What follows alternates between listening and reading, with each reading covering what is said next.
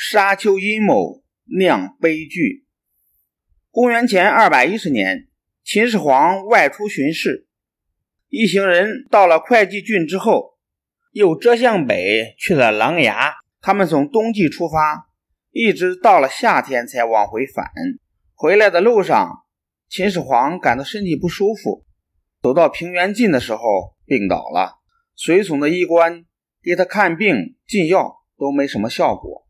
到了沙丘的时候，秦始皇病势严重，他觉得自己快死了，就吩咐赵高说：“快给扶苏写信，叫他赶快回咸阳去。万一我不行了，叫他主办丧事。”信还没来得及交给使者送出，秦始皇就死了。丞相李斯跟赵高商量说：“这里离咸阳太远，还需要几天的时间才能赶回去。万一皇上去世的消息传了开去，引起混乱，那就麻烦了。不如暂时保密，不要发丧，赶回咸阳再说。”他们把秦始皇的尸体安放在车里，关上车门，放下窗帘，外面的人什么也看不见。随从的人除了秦始皇的小儿子胡亥，以及李斯、赵高和五六个内侍外，别的大臣对秦始皇死去的事儿一概不知。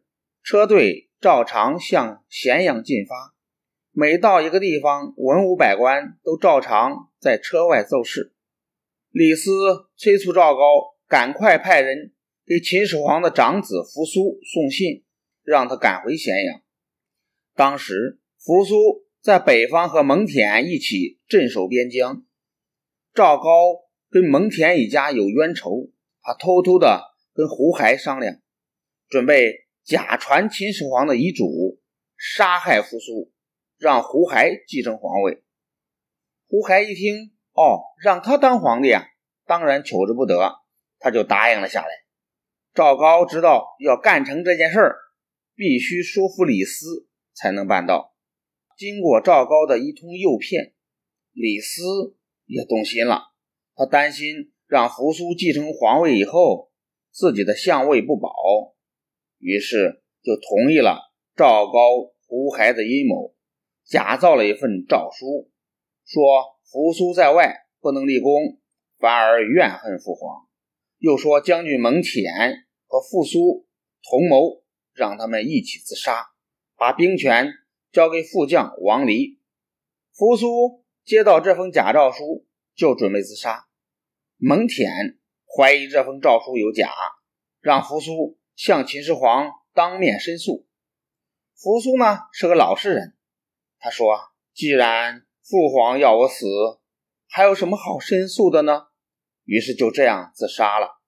赵高和李斯急急忙忙地往咸阳赶。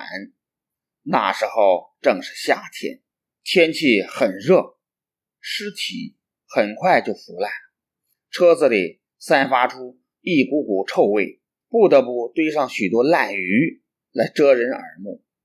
到了咸阳，他们才宣布秦始皇死去的消息，并且假传秦始皇的遗诏，由胡亥继承皇位，这就是秦二世。